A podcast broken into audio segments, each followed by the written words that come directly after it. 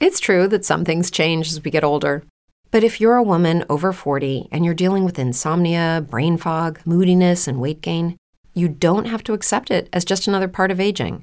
And with MIDI Health, you can get help and stop pushing through it alone.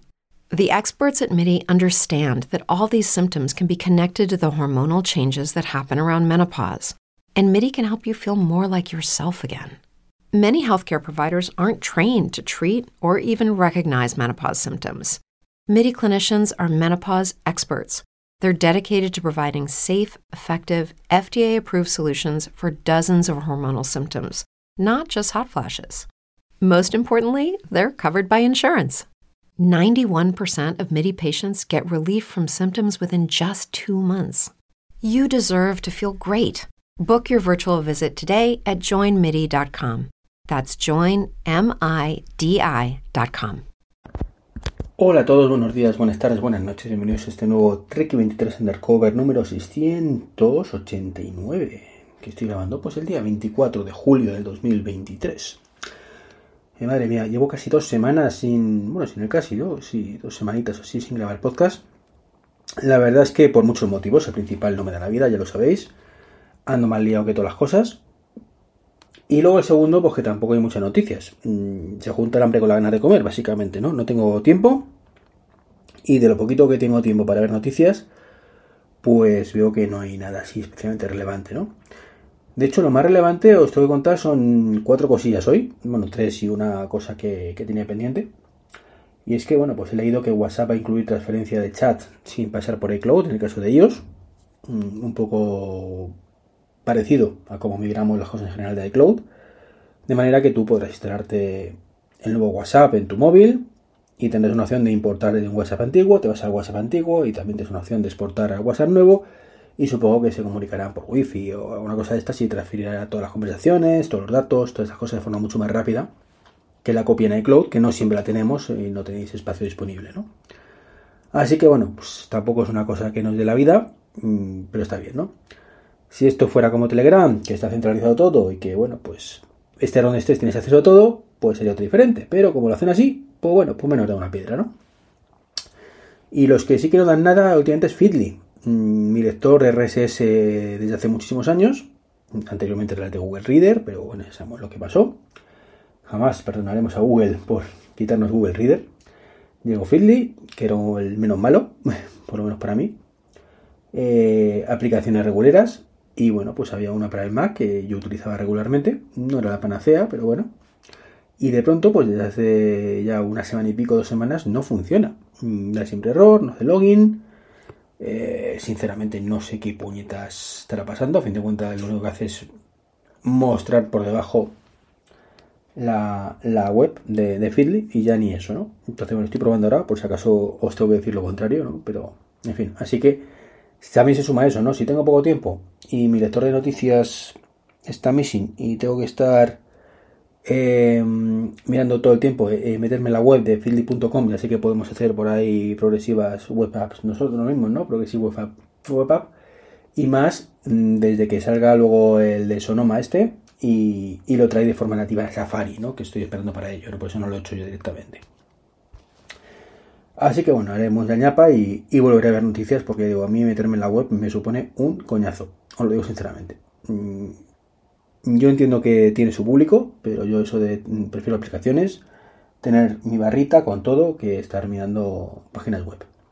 En su momento tiene su atractivo, pero ya como que no, ¿no? En fin, y más malas noticias. En este caso volvemos otra vez a Google. Google, de verdad, mm, qué decepción con Google. Bueno, pues eh, resulta que ha anunciado, mm, y me he enterado no por Google precisamente, sino por, por Brink, la aplicación está lista de la compra, que a partir de no sé qué día de julio creo que es, o sea, ya, básicamente, si no lo ha hecho ya, pues estará a punto de hacerlo, deja de funcionar la integración con terceros, básicamente de listas. Es decir, eh, uno de los motivos, por no decir el principal motivo, porque yo empecé a adquirir productos de Google para casa, eh, concretamente el Google Nest Hub, ¿vale? ¿Os acordáis de eso? Era para poder ver la lista de la compra, ya que, bueno, en español, pues no está en Alejandra. Y bueno, eh, Apple no tiene pantalla inteligente, con lo cual pues ni ni se le espera de momento, ¿no? Así que nada, yo todo contento, pues me compré un Nexhub de oferta. Un Nexhub que por cierto la puñetera coneja me ha mordido y me ha roto el cable, pero bueno, ya lo apañaré. Y de ahí, pues de vez en cuando decía, añade limones. Y veía la lista de la compra, lo que había, lo que no había. No es que me cambiara la vida, no es que lo utilice a menudo. De hecho, como van, como van, pues al final miro el móvil casi siempre, ¿no? Pero era lo que para mí era atractivo. De hecho, en su momento ni siquiera era compatible con Apple Music, que era el otro gran atractivo que, bueno, llegó con el tiempo, ¿no? Y me encuentro que de pronto Google, por el artículo 33, ha dicho que deja de, soportar listas de terceros en Google Home. Es decir, vamos para atrás como los cangrejos. En vez de ser cada vez más abiertos, cada vez más flexibles, cada vez más compatible con todo. No, no. O sea, en vez de eso, nos encontramos un Google cada vez más cerrado, jugando a ser Apple por la parte más fea de Apple y que no puedo entender, os lo digo sinceramente, no puedo entender ese, tipo de movimientos. Así que, bueno, pues yo en casita tengo ahora mismo un... Pero es que no son pocos, ¿eh? En un Nexhub, tengo un segundo Nexhub en el dormitorio, tengo un Lenovo Smart en el despacho, un Smart Speaker de Xiaomi, mm, también compatible con Google, en el despacho, eh, tengo un Lenovo Smart de estos Smart Display, el grande del 10 pulgadas y pico, que lo tengo sin abrir.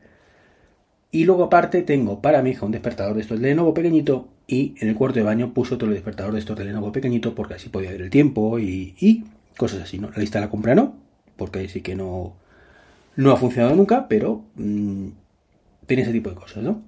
Así que, sí, dispositivos. Tengo más de Google que ningún otro, si lo pienso fríamente, porque... Mm, de HomePod tengo 5 mm, creo. Y de Alexa, o Alejandra mejor dicho, pues tengo concretamente ahora mismo 3. Con lo cual, pues el que más dispositivos tiene es de Google. Pues me voy a plantear seriamente mandarlos a tomar por saco. Os lo digo sinceramente uno por uno. Em, no, le encuentro sentido ya. Es decir, si la principal ventaja, mm, bueno, podríamos que todavía que si me llama alguien por Hanout, bueno, el, o el, o Meet o algo esto, pues funciona, ¿no? Es lo máximo que, que aporta ahora mismo el de Google, que no aporta el resto, pero es que tampoco ocurre. Y que, os diga. Mm, una de las potenciales que tiene esto, una de las cosas más potenciales es la videoconferencia, porque tienen cámara, los de Google, ¿no? Por cierto, los, de Lenovo sí.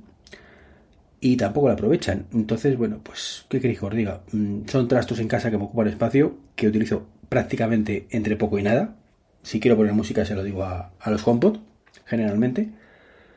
Eh, como experimentos también, para ver cómo evolucionan, pero mm, sinceramente creo que no, tiene sentido y pues muy a mi pesar, insisto, porque me encanta tener todo este tipo de cosas.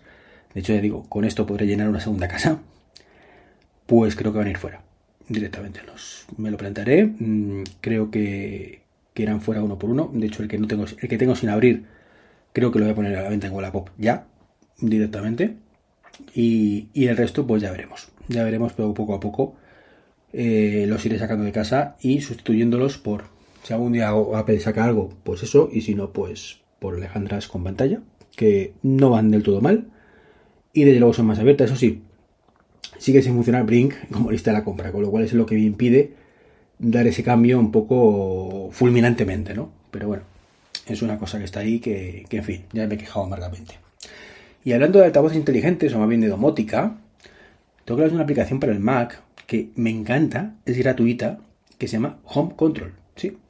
Es tener en el menú de, arriba un iconito, que es una casita, con un simbolito medio más o algo así, es muy pequeñito, y sacas un listado, ¿vale? Primero de todas las escenas, luego de todos tus, tus habitaciones y dentro de cada sector o cada sección, pues los dispositivos que tienes.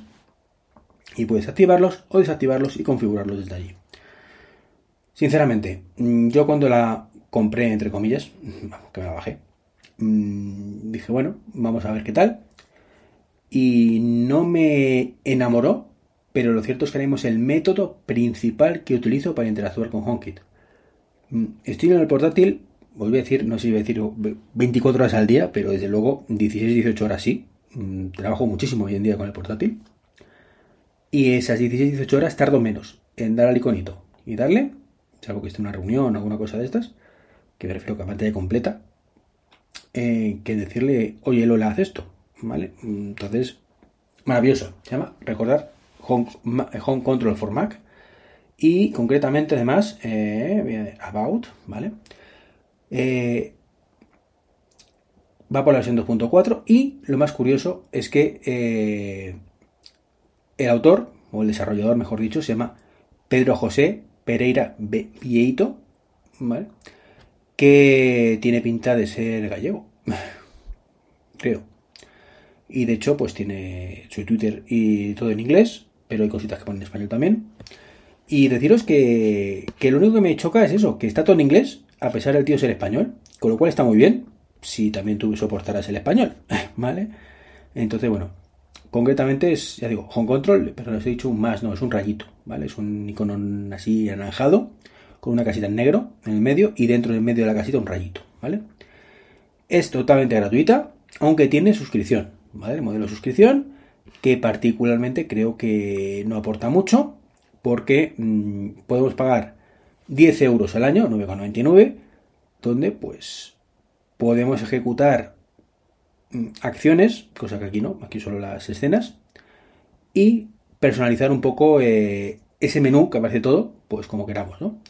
Y luego aparte en el que cuesta más caro, el de 24 23 euros al año, pues podemos meter eh, atajos de teclado, automatización de URLs y compartir en familias. Supongo compartir en familias se refiere al home control, pero bueno, si es gratuito, pues tampoco es que sea un problema, ¿no?